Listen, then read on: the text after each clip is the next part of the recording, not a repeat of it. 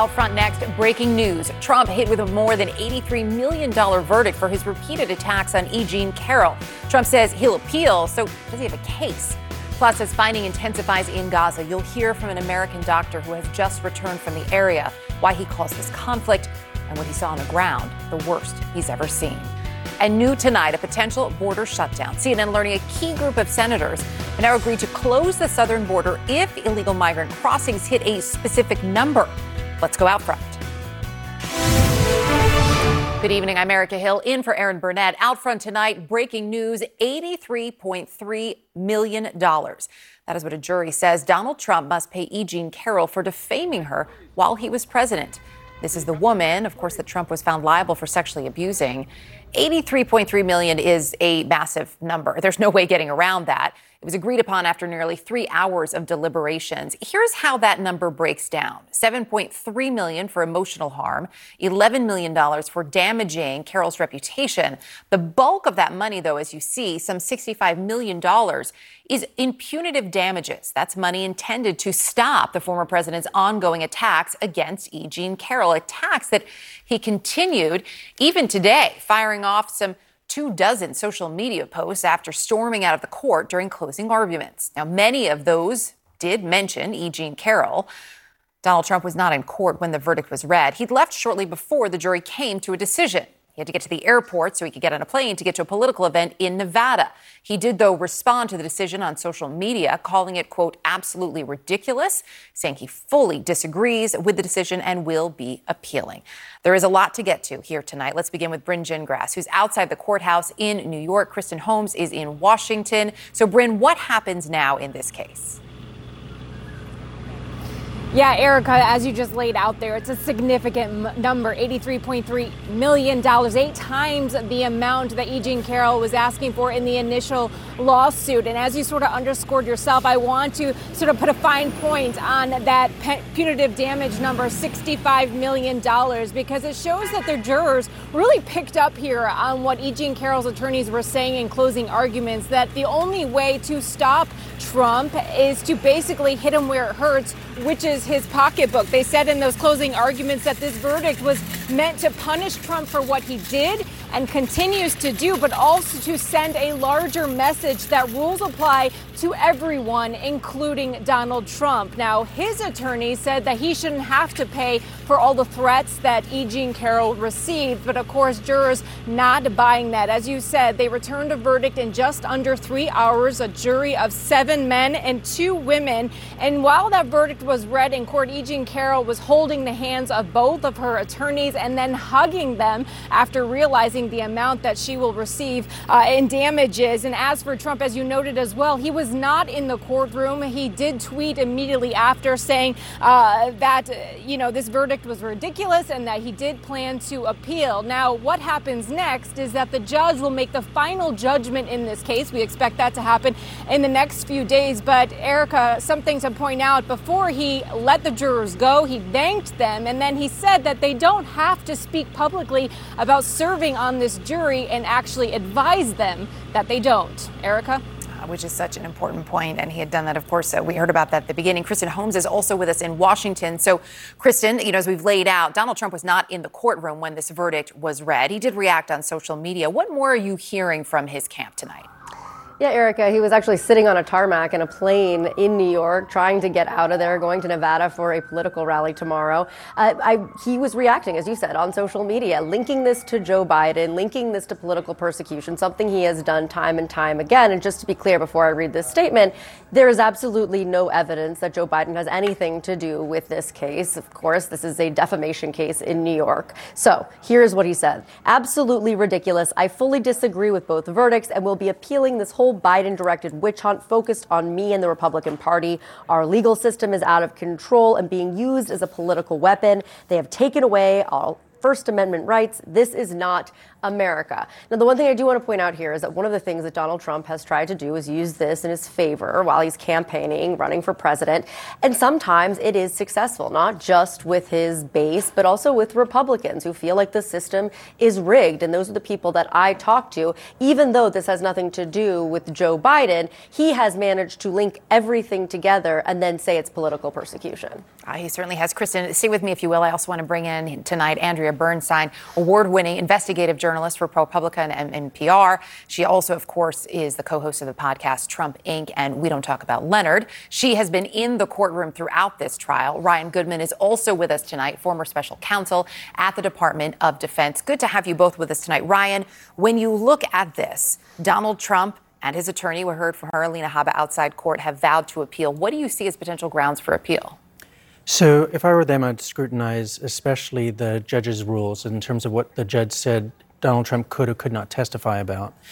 Now, I don't think they have a very good ground at all on the idea that he could not testify about the truth of the uh, sexual assault because that had been settled by another jury. They found that he was lying. E. Jean That's not what this truth. was about. That's right. This that was, was, about damages. Yeah, and, and that's defamation. Yes, which is what just recently happened to Giuliani. In his case, it's that's classic law. There's nothing to appeal really there. Maybe they could try to appeal that he wasn't able to testify about why he lied, and that could go to punitive damages, so that he has this whopping punitive damage award of $65 million. And he could say, oh, I was, I was going to talk about that, what was in my mind, mm. because that's about the jury's assessment of my mindset and maybe there's something there but it's not much and i don't think they'll get that. The number is i mean the number sort of takes your breath away. You know when i heard i was sitting in my office and everybody sort of gasped as we all heard this number um, as we heard it from our reporters live outside the courthouse. You have dug extensively into the finances of donald trump.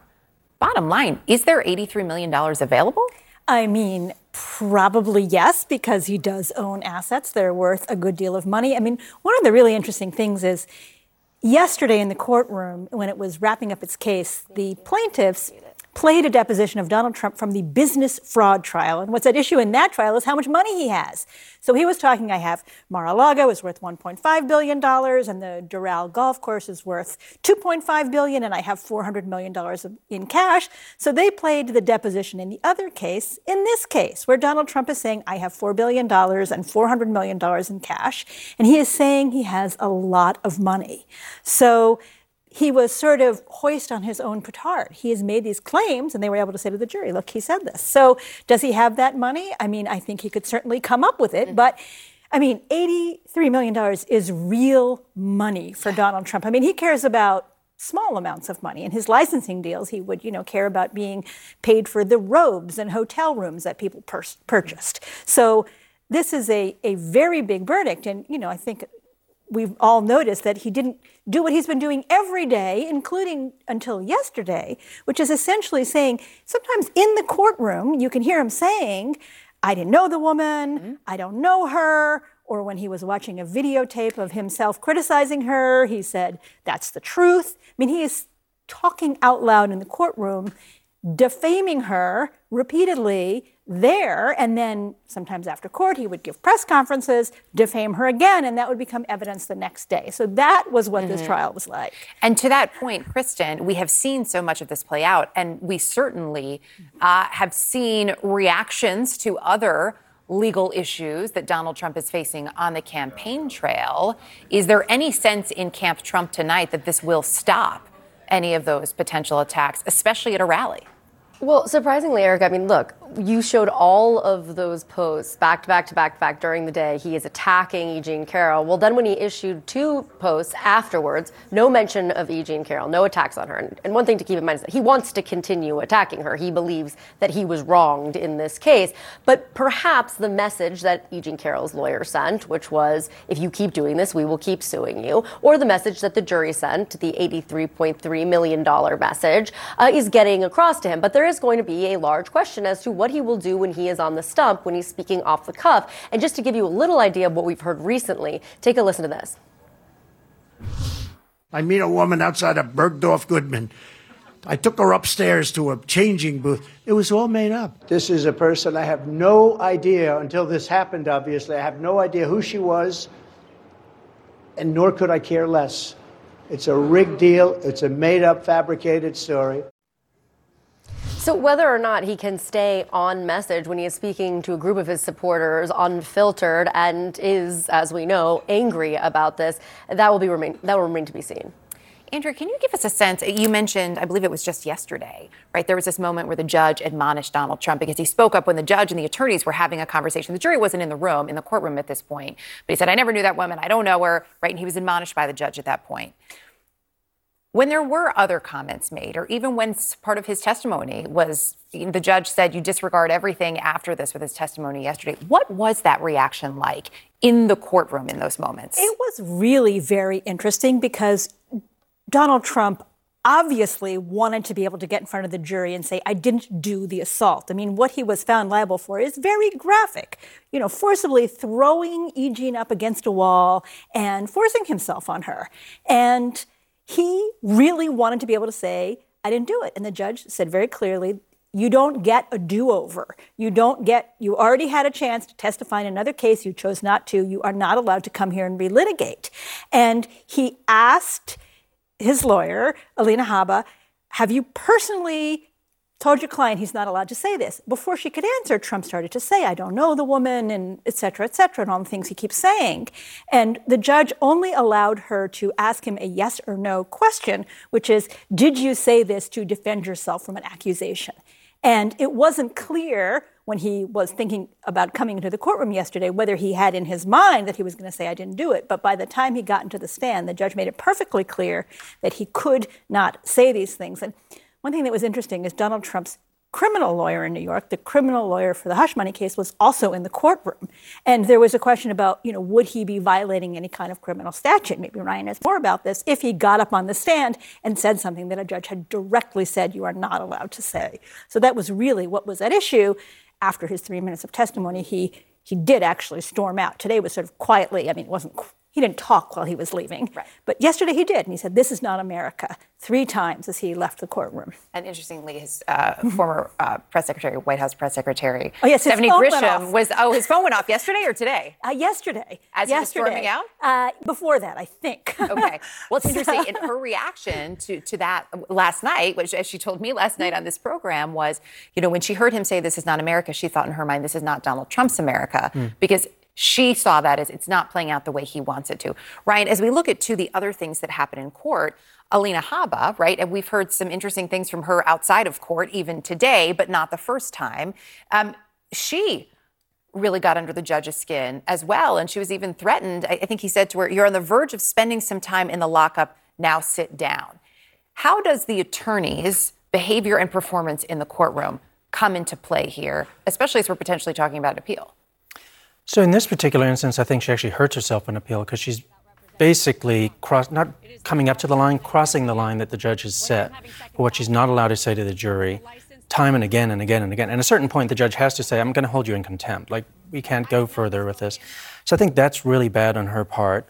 I teach law students. This would be like a class 101. This is what you should never do in a courtroom, because she's also, in a sense, uh, dirtying herself in terms of her credibility vis-a-vis the jury the judge is probably the most credible person in the room. That's the jury doesn't just have a relationship with the two lawyers, but it's also the judge. He's the trusted source. So for him to tell her, you keep violating this, you're also making false statements that I have to correct on her closing argument, which is a little unusual, I think that's just not good news for what she's doing in terms of trying to serve her client, because that's the jury seeing all of that happen. Kristen, any word from, we know that they have said they want to appeal.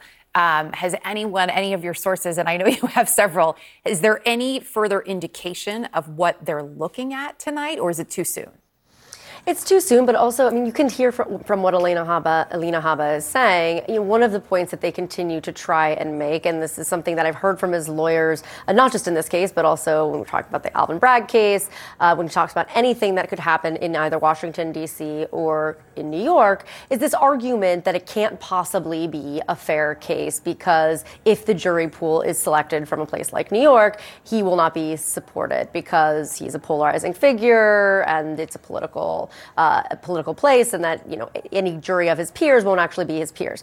Uh, whether or not that holds up in any way, I am not a lawyer. I am just here to relay the message from the political team, which is that's something that they want to continue arguing in the court of public opinion and saying, of course, this is why it's not fair. And the other thing I just want to note about Alina Habba is that she's really talking to when she gets out there and does this, when she performs in the courtroom, she's really performing for an audience of one. There is a reason that Donald Trump likes her so much. It is because he believes that she is an aggressive fighter on his behalf. So, yes, probably strategically, and again, I'm not a lawyer, strategically, it's not a good thing if you're going to an appeal. But if you're looking at just politically and you're standing with Donald Trump and in Trump, Donald Trump's world, that is how you get ahead in Donald Trump's world is by pushing the line and saying, look at all the things that I'm doing for you. I have your best interest at heart. I am fighting for you. And that's what he wants to hear. And she clearly knows how to play to that. Look, she knows she knows who the boss is, does she not? Ryan, just really quickly to fact check, uh, you know, as Kristen pointed out, this is this is what Team Trump wants out there, right? That this this is you know this is a travesty of justice because how could he possibly have a fair trial in New York? Just remind us again why this is happening in New York. It's happening in New York because the conduct, not the alleged conduct, but the conduct of the sexual assault happened in Manhattan. So that's why we're in Manhattan. Because it gets tried in the jurisdiction where something happened. Exactly. Yes. I mean, just to, just to put a, I mean, it's it seems simple, but I think it's important sometimes to just remind people that's exactly why it's happening here in New York. All right, stay with us. Uh, much more to come on this breaking news. Out front next, I'll speak with a former longtime editor of Elle magazine who worked with E. Jean Carroll, testified at her trial. Her reaction tonight to this massive verdict. Plus, lucky to be alive, an Israeli soldier details in horrific detail what he faced deep inside Gaza's tunnels bullets ricocheting off walls, the latest out of Israel. And CNN learning tonight a key group of senators may have struck a deal to close the southern border if the surge in illegal crossings doesn't stop.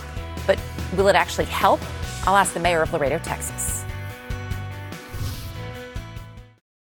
This podcast is supported by Sleep Number. Quality sleep is essential. That's why the Sleep Number Smart Bed is designed for your ever evolving sleep needs, so you can choose what's right for each of you whenever you like. Need a bed that's firmer or softer on either side? Helps you sleep at a comfortable temperature, quiets their snores? Sleep Number does that. Only Sleep Number smart beds let you each choose your ideal comfort and support, your Sleep Number setting. Sleep Number smart beds learn how you sleep and provide personalized insights to help you sleep better. All Sleep Number smart beds feature cooling, pressure relieving comfort layers for soothing sleep throughout the night. Temperature balancing bedding is designed to move heat and moisture away when you're hot when you're cool, they hold their energy to help warm you. Sleep better together. JD Power ranks Sleep Number number 1 in customer satisfaction with mattresses purchased in-store. And now, save 50% on Sleep Number limited edition smart beds for a limited time. For JD Power 2023 award information, visit jdpower.com/awards. Only at Sleep Number stores or sleepnumber.com. We're back with the breaking news tonight. Former President Donald Trump must pay more than $83 million in damages to E. Jean Carroll, a jury awarding that massive sum for Trump's defamatory statements disparaging Carroll and denying her allegation that Trump had raped her in a department store in the 1990s. Carroll is now responding, and Brynn Gingras is out front live in New York. So, Brynn, she came out of the courthouse smiling, didn't say a word. What are we hearing now? Yeah. Yeah, Erica, you're right. She had visible motion inside the courthouse and didn't say anything to the press. But our colleague Kara Scannell getting a statement from her and saying in that statement, this is a great victory for every woman who stands up when she's been knocked down, and a huge defeat for every bully who has tried to keep a woman down. Her attorneys also releasing a statement essentially saying what they said in closing arguments that you need to stand up to people like Donald Trump, and this is a testament to it. And they said standing up to a bully takes courage and bravery So, very strong statements coming from E. Jean Carroll and her attorneys tonight. Erica. Brynn, appreciate it. Thank you. Uh, joining me now is Robbie Myers, who testified in this case and knows E. Jean Carroll well as former editor in chief at Elle magazine. She also met Donald Trump about a decade ago when she appeared on The Celebrity Apprentice. Robbie, it's good to have you with us tonight. We just heard there uh, from E. Jean Carroll in the wake of this $83.3 million decision. What is your reaction to that number tonight? Well, first of all, thank you. And second of all, I just want to say if E. Jean is watching, um, congratulations to her and the team. she's earned every penny. And I think that, you know, my reaction is one of relief and joy. And I mean, you know, what an incredible thing uh, to happen twice. But let's not forget about the woman at the center of this, which is E. Jean, who carried a secret around for a very long time, right? And those things are painful. And we've put a lot of emphasis on, uh, you know, talking about um, the former president and the way he's behaved and sort of the issues in the courtroom. I was there, I saw some of it.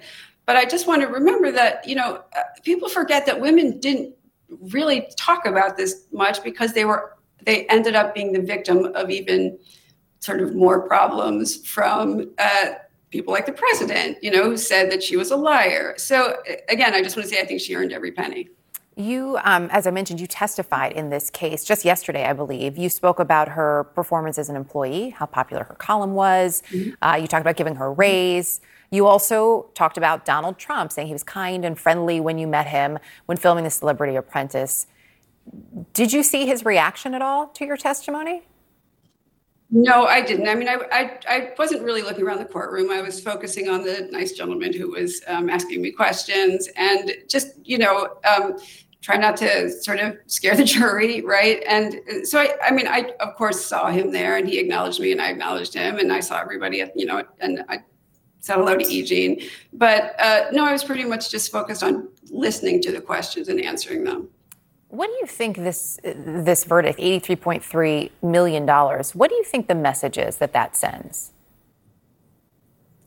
Well, I think the message is, is that the jury um, really believed her, really believed the testimony, and that she had been harmed in a really significant way and you know should be compensated for that so she can get back to the life that she had i think that that was uh, sort of the whole point right was to um, help her restore her reputation that i worked with e. for over 20 years and she had a, a, she had and still has as far as, as far as i'm concerned um, a really solid place in sort of the journalism in writing, but also as just an, a, a, person with a lot of empathy who really wanted to help women. That's why she did this column. So, uh, you know, I, I, think that she, again, uh, really deserved this award, and I'm glad that the jury saw it. It was significantly higher. I think that most people thought it was going to be, which I think is really important and a very uh, is a big statement. Do you think it will keep Donald Trump from continuing to speak about her? Do you? I mean, I you know I don't, I don't have a lot of insight. I mean, you've been covering for a long time, you know, the, as everyone has been. I, I, I mean, he you know he's a fighter. Um, he always uh, he doesn't hasn't been known to pay up in the past, but I do think for I, I really think that this is different. I think it's um, I think she brought a lot of. Uh, a lot she, she, had a lot to say right and uh, what i love is how much people are really reacting in a positive way saying good she's going to get compensated I was struck, and I don't know if this struck you. You were there in the courtroom, um, but the judge, you know, had kept the jury anonymous. You know, had numbers and and told them not to share names. The fact that the judge said today, too, a reminder, and we hear this often. It's okay for you to remain anonymous after this. Give us a sense what it was like for you. It's one thing to be on the jury, it's another thing to be somebody who's testifying in a case that is so high profile, that has so much attention. Here we are talking about it tonight. Did it give you pause at all to be a part of something that is so public, knowing some of the blowback that can come from perhaps some of the most odd places that you would never, ever imagine? Did that ever concern you? Well, I'm familiar with it, having worked in the media for a long time. Um, I, I, wouldn't. I was going to testify. I mean, I testified in the first trial, and I was going to testify again because I thought it was important. I thought it was the right thing to do, right? And I think, and also, I had some specific information about E. Jean, and I understood her as a writer and a and a, a columnist, and frankly, and also a journalist. That I really felt it was important that I speak to that because it was important to people understanding sort of what she had done, but also what perhaps she had lost. Um, and and so I, I wasn't going to not testify, but I, yeah, I think you know you sort of think about that. But um, I mean, you're a high profile person, right? And you know you know how to take care of yourself. Robbie, really appreciate you joining us tonight. Thank you. Well, thank you for having me. Appreciate it. Out front next, no burn care units, no tools for treating fractures. You'll hear from an American doctor who just returned from Gaza. He's been on more than 50 medical missions. Why he says Gaza is much different. Plus, Biden takes on Trump over that bipartisan border deal, the one the former president is now trying to kill.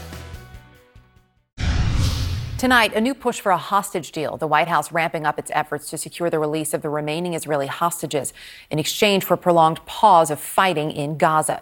CIA Director Bill Burns set to meet this weekend with top officials from Israel, Egypt, and Qatar, a sign of ongoing progress as the U.S. seeks a deal. And this actually comes on the same day that Hamas released video of three hostages. CNN has chosen not to show that video. This is the United Nations top court ordered Israel to, quote, take all measures to prevent a genocide in Gaza. The court, though, stopped short of ordering a ceasefire. Jeremy Diamond is out front in Tel Aviv. Jeremy, this is the most intensive effort in months to try to strike a deal here to release the remaining hostages. What more do we know tonight? There's no question about it, Erica. This feels like the most momentum that we have seen since that last truce collapsed in early December in terms of the key players all getting together in Europe this weekend. I mean, we're talking about the people who were able to craft that last deal that led to the release of dozens of hostages, a week long pause in the fighting, and the entry of humanitarian aid into Gaza. And it's also because we're starting to see some of the details emerge of the proposals that are being put on the table, which include the longest ever pause in fighting that Israel has ever put on the table, up to two months of a pause in fighting, the phased release of hostages, starting with uh, the remaining uh, women, uh, elderly men, civilians effectively, and then moving on to soldiers, as well as the bodies of some 28 Israeli hostages who are also being held as bargaining chips by Hamas. But we also need to be clear that these two sides are not yet at the point of a breakthrough for an agreement here. They still remain very far apart. Israel, for its part, will not agree uh, as part of these negotiations up until now to a permanent ceasefire to see the release of all these hostages, while Hamas is pushing for an end to this war altogether as part of this and also hoping to get its senior leaders to escape unscathed. So, a lot of uh, progress being made, but certainly still a lot of work to be done. Yeah, in terms of that work that remains to be done, too, as all of this is is unfolding, of course, we're seeing Israel not letting up in that fight to destroy Hamas and its tunnel network inside Gaza. Yeah, that's exactly right. I mean, these tunnels have completely changed the battlefield for Israel. Uh, when I talk to Israeli soldiers or Israeli uh, officials, they all talk about the fact that these tunnels are far more sophisticated than they expected, and they have really become uh, changed the, the threat level for Israeli forces. They re- represent an enormous strategic challenge for the Israeli military, but as so many Israeli soldiers are also finding out, it's also a way for Hamas to ambush them and the dangers that that represents the bullet went in the cheek, got inside my jaw and took a piece of my jaw and on the uh, corner, and then uh, went down over here to my neck and stayed there. Master Sergeant Omri Erental is lucky to be alive. That's the bullet here. Kneeling on the edge of this tunnel shaft, he says he was shot by a Hamas militant hidden inside a ricochet off the tunnel wall likely saving his life. When I turned my flashlight on, I saw uh, a gun uh, um, light, like flash. Yeah, gun flash. And then I felt like five kilos hammer that was inside the hot lava, just like punched into my face. As he crawled away from the tunnel shaft, the soldiers in his combat engineering unit killed the gunman. That but his brush with death speaks to the enormous challenge Hamas tunnels still present to the Israeli military after three months of war. There is a upper Gaza and lower Gaza. There is upper Khan Yunis and lower Khan Yunis. It is very tough mission. General Nitzan Nuriel, a former member of Israel's National Security Council, estimates that Israel has only discovered about 60% of the hundreds of miles of tunnels below Gaza. We blew up something like 20%. So, a lot of work ahead of us. It's not something that can be finished within a few weeks. It's a question of months. Exposing and destroying these tunnels has been central to Israel's mission in Gaza. where it has dropped enormous bunker busting bombs that penetrate deep underground, leaving enormous craters and often causing heavy civilian casualties. But there is also concern for Israeli hostages held underground.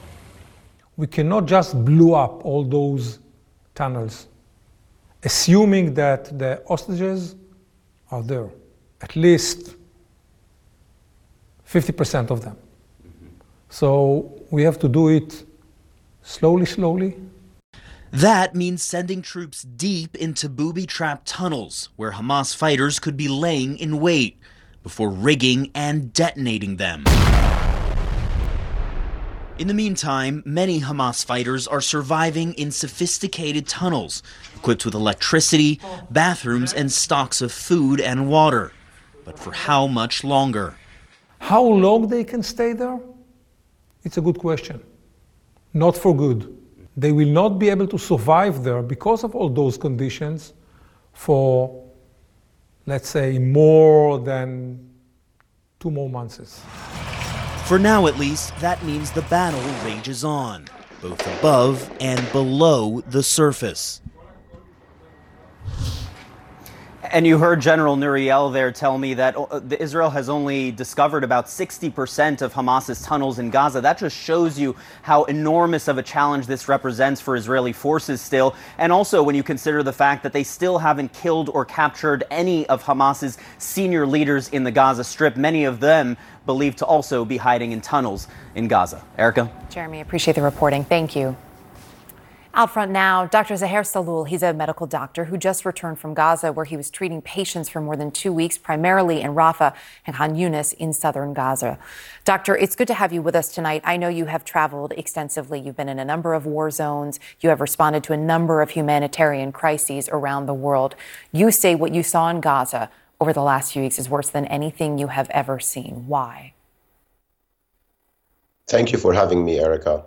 I'm still uh, processing what I have witnessed, uh, but uh, there are similarities between what's happening in Gaza and other crises I've been part of, uh, whether it's Ukraine or Syria or Yemen, or even after natural disasters. Civilians are bearing the brunt of the war in Gaza.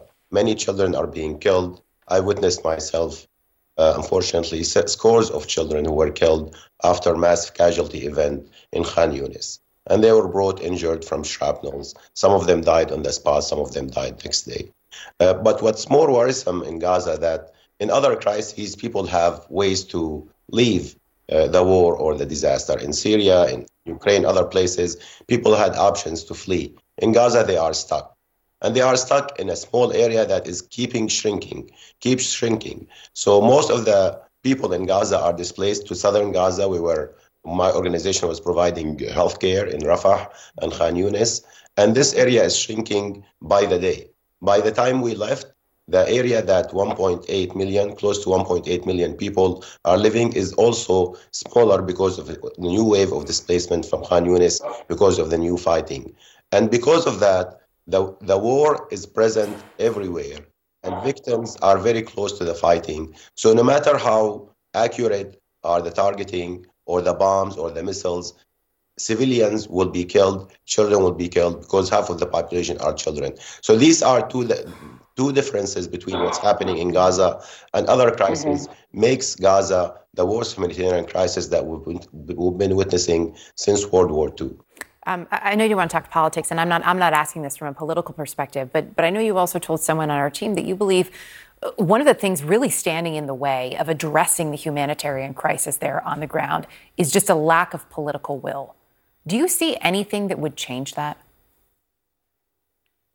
Um, CNN over the past uh, three months have been always talking about improving humanitarian aid to Gaza, to the people in Gaza, to ease the humanitarian situation, to increase trucks uh, through the border crossing from Egypt and other places. What we have witnessed there in Gaza is more short um, coming, uh, more more shortage of food, of medicine, of clean water, of medical supplies, of fuel, uh, lack of communication because of the disruption of communication. So the aid is not getting through. Mm-hmm. There's about 100 trucks getting through Gaza every day. What is needed is about 1,000 trucks of all kind of stuff. People are hungry. People don't have access to clean water. Uh, patients in the hospitals are dying because of lack of simple um, supplies like plates and screws for fractures um, or blood bags for blood transfusion, IV antibiotics. Patients with diabetes don't have insulin. There's no seizure medications. There's no common blood pressure medications. These things should be happening, should be getting through the border. Uh, and what I've understood that there is no political will from the parties involved, Israel, the neighboring countries, and the United States of America, to make sure that these supplies getting through and people are getting some relief in Gaza. We don't people to die out of hunger, and there are signs of hunger, in, especially in the north. We don't want people to, to die because of diabetes, and patients with diabetes who need insulin are dying because of lack of insulin. And these simple things are not happening for no clear, clear reason besides the lack of political will. So I hope that the Biden administration hear this plea and understand that they can influence the situation and they influence the parties uh, in, in, in the region, especially Israel, to make sure that more trucks of aid are getting through Gaza and more aid is distributed so that way people can get some relief, some food, clean water mm. to prevent outbreak, to, to prevent further suffering of the population. Dr. Zaher, so really appreciate you taking the time to join us tonight for your work uh, in this on this war zone and so many others. And thank you for coming to share your experience, which understandably you say you're still processing. Thank you. Thank you. Out front next, sources telling CNN key senators are now considering closing the southern border in an effort to stem the flow of migrants. The mayor of a Texas border city responds next. And Colorado voters pleading with the Supreme Court to keep Donald Trump off their ballot, zeroing in on his threats of bedlam to make their case. Will it work? From executive producers Park Chan-wook and Robert Downey Jr., The Sympathizer is the new HBO original limited series based on the Pulitzer Prize-winning novel of the same name. Join me, Philip Nguyen, a scholar of Vietnamese American culture, and the cast and crew as we discuss the making of this historic series. Subscribe now to the Sympathizer podcast wherever you listen to podcasts and stream HBO's The Sympathizer starting April 14th exclusively on Max.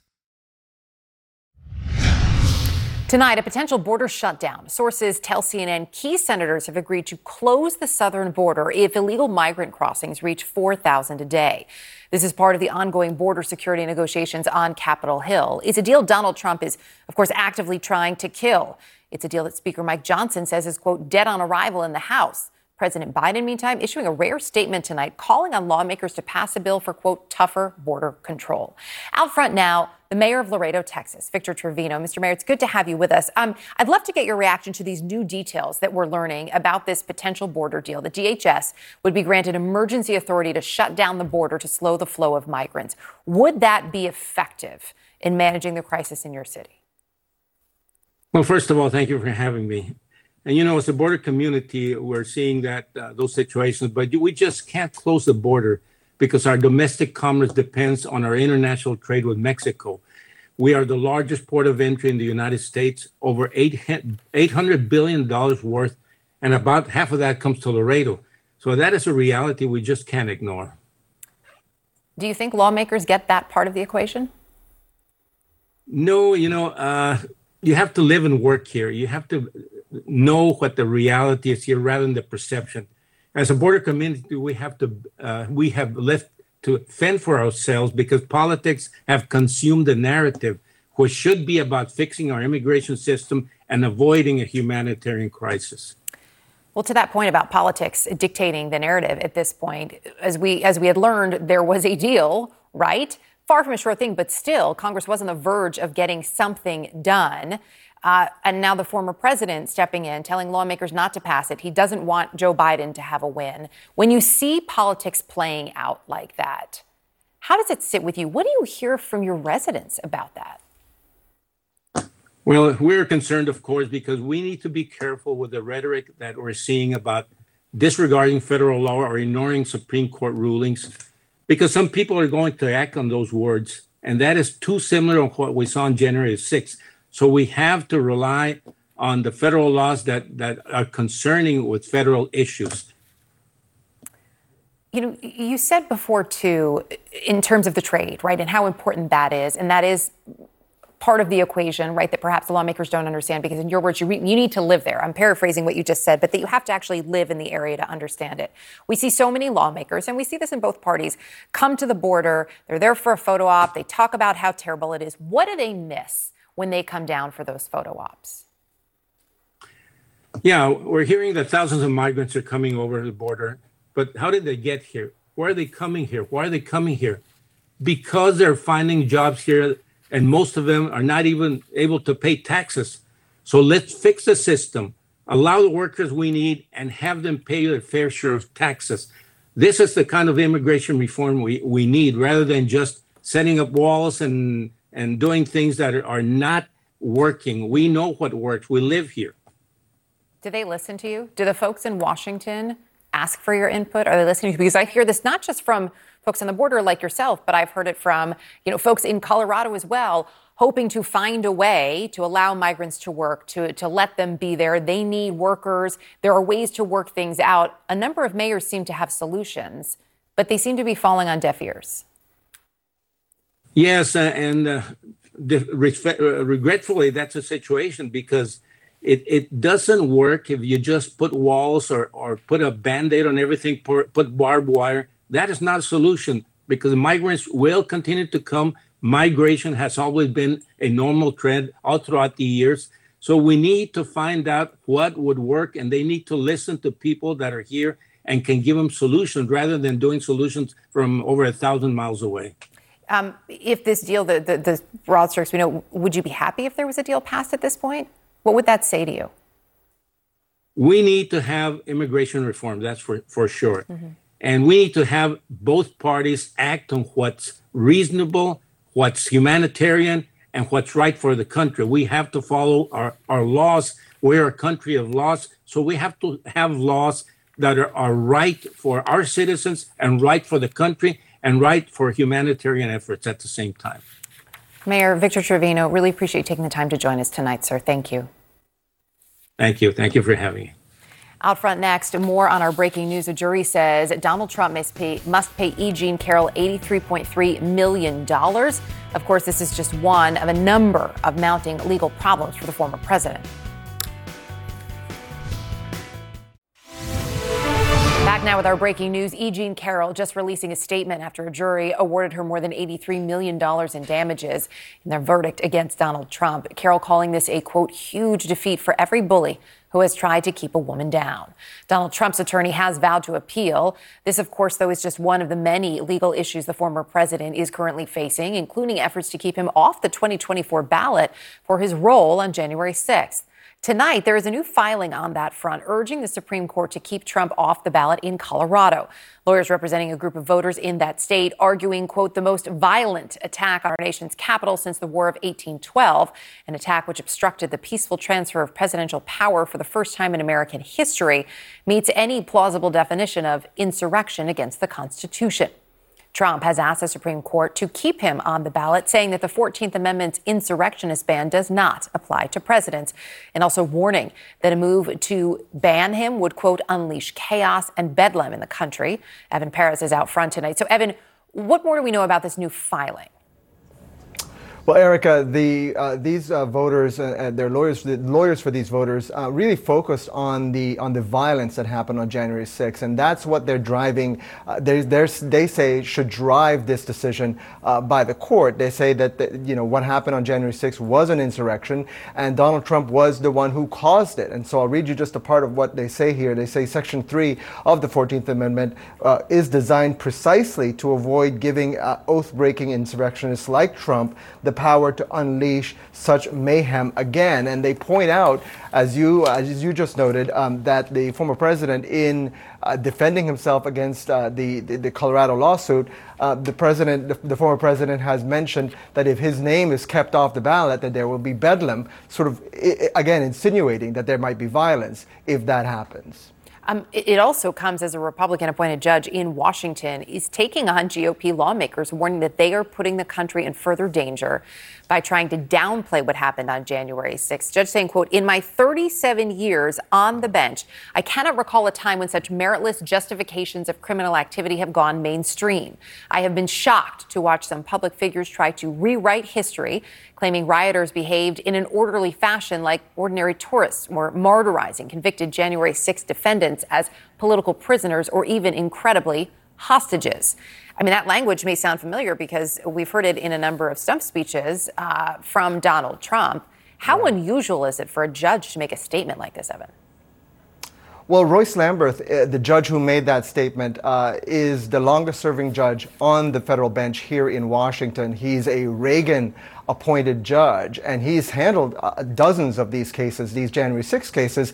And so the fact that he is speaking out really tells you why, you know, wh- what he's thinking, especially reacting to what you're hearing from the former president and his allies uh, from the campaign trail. Listen to the former president and some of his allies talking about this. I have concerns about the treatment of January 6 hostages. When people who love our country protest on January 6th in Washington, D.C., they become hostages. And the, the judge, uh, Judge Lamberth, uh, says that this is preposterous. Um, he says that the, these people, and in this case, he was uh, resentencing a January 6 uh, defendant who uh, he says has shown uh, no remorse whatsoever for what happened on January 6th, and that is encouraged by some of the words you're hearing from the campaign trail, from people on the Capitol. Now, where this judge is sitting, right, you can see the Capitol, you can see the scene of the of the of the violence of January 6th, and, and because of where these judges sit, uh, you know, they they have they've been grappling with all of these cases that have been coming before them, more than 1,200 of these cases, uh, Erica. So they know firsthand what went on. Yeah, absolutely. Evan, appreciate it as always. Thank you. And thanks sure. to all of you for joining us tonight. AC360 starts right now. Quality sleep is essential, and that's why the Sleep Number Smart Bed is designed for your ever evolving sleep needs. So you can choose what's right for you whenever you like. Need a bed that's firmer or softer on either side? Helps you sleep at a comfortable temperature, quiets their snores. Sleep Number does that. Sleep better together. JD Power ranks Sleep Number number 1 in customer satisfaction with mattresses purchased in-store. And now, save 50% on Sleep Number limited edition smart beds for a limited time. For JD Power 2023 award information, visit jdpower.com/awards. Only at Sleep Number stores or sleepnumber.com. I'm Dr. Sanjay Gupta, host of the Chasing Life podcast. In honor of our 10th season, we want to hear from you. Leave us a message at 470-396-0832 and tell us how you chase life. It could be used on an upcoming episode.